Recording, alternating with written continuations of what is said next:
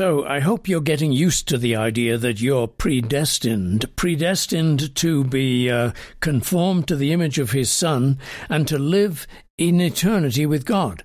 I'm not being trivial when I say this. It's a very serious issue, and I don't mean predestined in the sen- in the Calvinistic sense of some predestined to be saved and some predestined to be lost.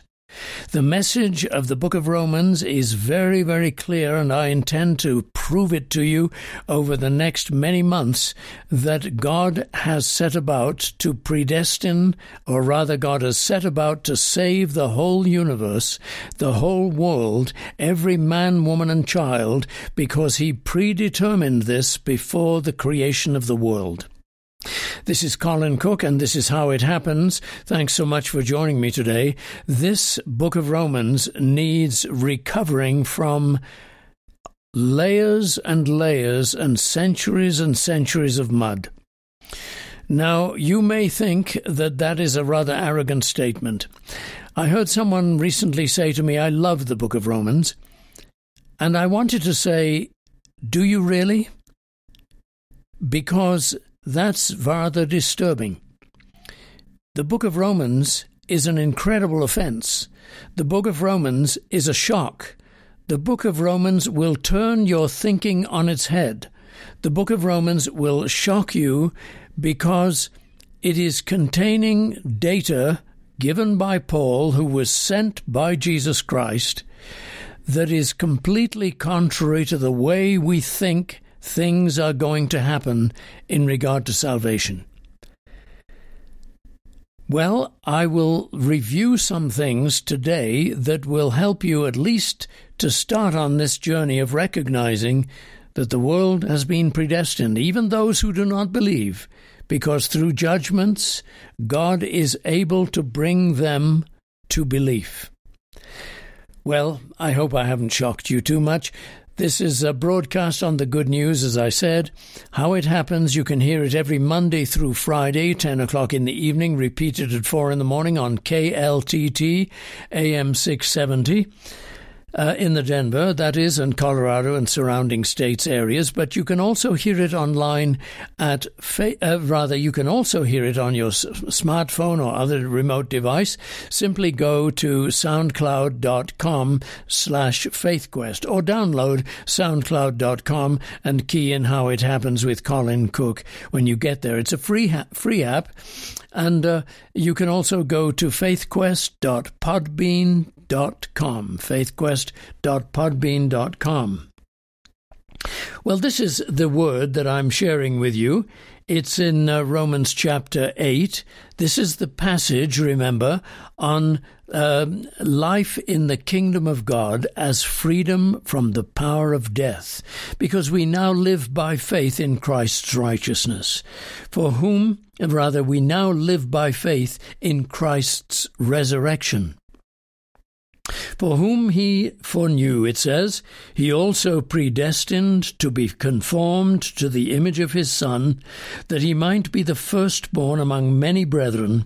Moreover, whom he predestined, these he also called, whom he called, these he also justified, and whom he justified, these he also glorified. Now, many people who love the book of Romans find this. Um, passage rather objectionable and scary, and they just uh, tear it out and leave it in the attic because it just uh, um, it doesn't seem to fit their understanding of things.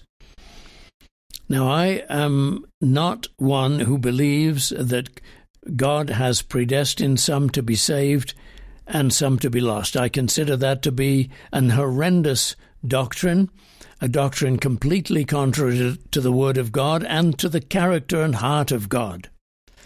God so loved the world that he gave his only begotten Son, and behold the Lamb of God that takes away the sins of the world. And remember the verse in 1 Timothy chapter 4, verse 10 For to this end we both labor and suffer reproach because we trust in the living God, who is the Saviour of all men, especially of those who believe. Now, look, God has done something in Christ that makes you realize, once you have understood it, that your Jesus is too small. The fact is that Paul has laid out for us, if you remember, in Romans chapter 5, a very, very clear exposition of what Jesus has done. He is, although the phraseology isn't used in, sec- in Romans 5, the second Adam. That phraseology is used in 1 Corinthians 15. Remember that in Romans chapter 5, the first Adam brought devastation on this planet. The sin of Adam was the worst sin that had ever been committed up to the time of murdering the Son of God. That sin of Adam and Eve, that sin of the first parents of ours, brought catastrophe. For everyone who followed him came under the condemnation of that sin and brought in the kingdom of sin and death. The sin of Adam was a sin of suppression of God. God is our light and our joy. Jesus is our friend and our companion. He is all that is beautiful and makes beauty in the world. Without him is darkness. There is nothing but the shadow of darkness upon all the world because of the sin of Adam. But this is what Paul then says about this uh, situation. We had no part in Adam's sin. This comes about, this uh, comes in verse 12. Just as through one man sin entered the world and death through sin, and thus death spread to all men because all sinned, for until the law, until the law, sin was in the world, but sin is not imputed where there is no law. Nevertheless, death reigned from Adam to Moses, even over those who had not sinned according to the likeness and transgression of Adam. Now, this is a very odd kind of sentence. In fact, it is an uncompleted sentence in the Greek, but you can still get the idea. Death reigned from Adam to Moses, even over those who hadn't sinned like Adam had sinned. So you see, we are suffering the sin of Adam when we did not, or rather, we are suffering the judgment that came upon Adam when we did not actually commit Adam's sin. Now, why does Paul make that point? Well, he makes that point because the second Adam is going to come along, Jesus Christ, and he is going to live a righteous life and we are going to be judged under that righteous life, even though we had no part in it. In other words, just as we suffered judgment under Adam's sin, even though we had no part in it, so we are to enjoy judgment under Christ's righteousness, even though we had no part in that. And what is that judgment under Christ's righteousness? That we are accounted, note that word, accounted as righteous even when we are not in fact righteous.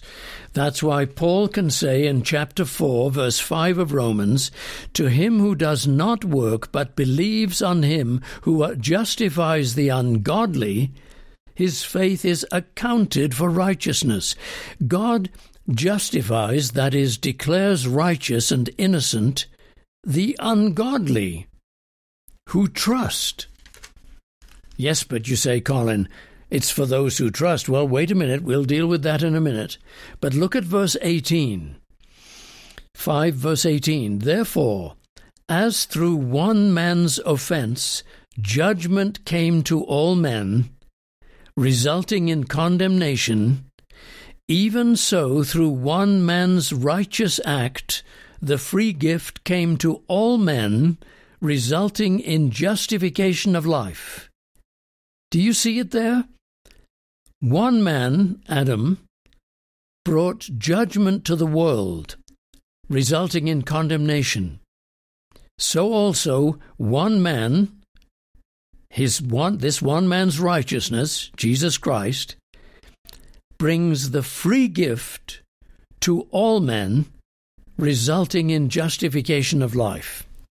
Now, these words are the foundation for Paul's statement that God has foreknown and predestined the whole world, because he has laid the foundation in his Son Jesus Christ, who will represent all humanity, every single man, woman, and child who ever lived, and he will bring each one to a faith in his Son, because God has determined that he is going to give the kingdom to his Son, and the Son will recover that kingdom and then give it back to the Father. That may sound rather odd, but it's very clearly laid out in 1 Corinthians 15 and thus will come to pass what God has destined from eternity that He will rescue His children. He will rescue this planet.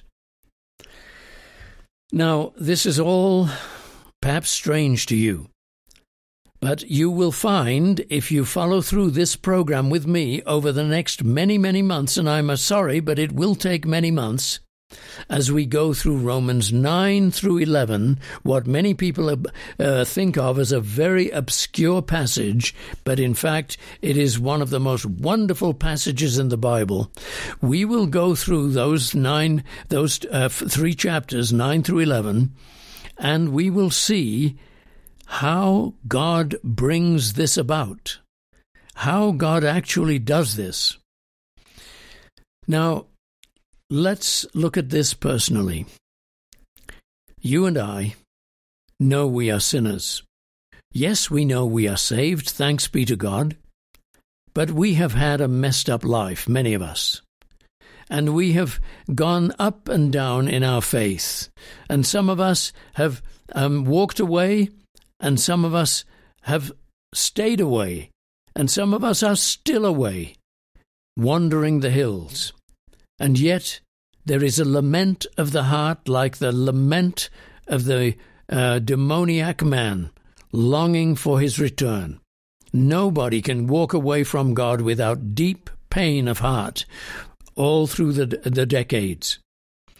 God is going to reach into that pain and he is going to use it to bring you back to himself. Our God is fully capable of doing this. We have learned from first uh, from Romans chapter 1 that God hands people over to his wrath.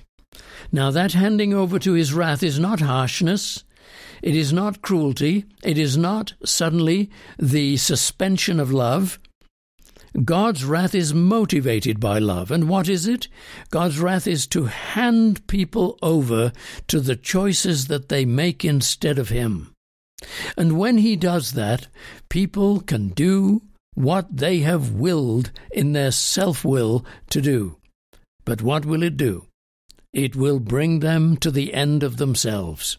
It will bring them to the end of their resources until they call out to God, O Lord, have mercy upon me. God's judgments, you see, are meant to bring us to sanity, to a faith life, to a call for mercy. And what will the answer of that be? Romans 11, verse 32 God has consigned or imprisoned all under sin that he might have mercy on all. And because of his love and passion for the human race, he will have mercy on all.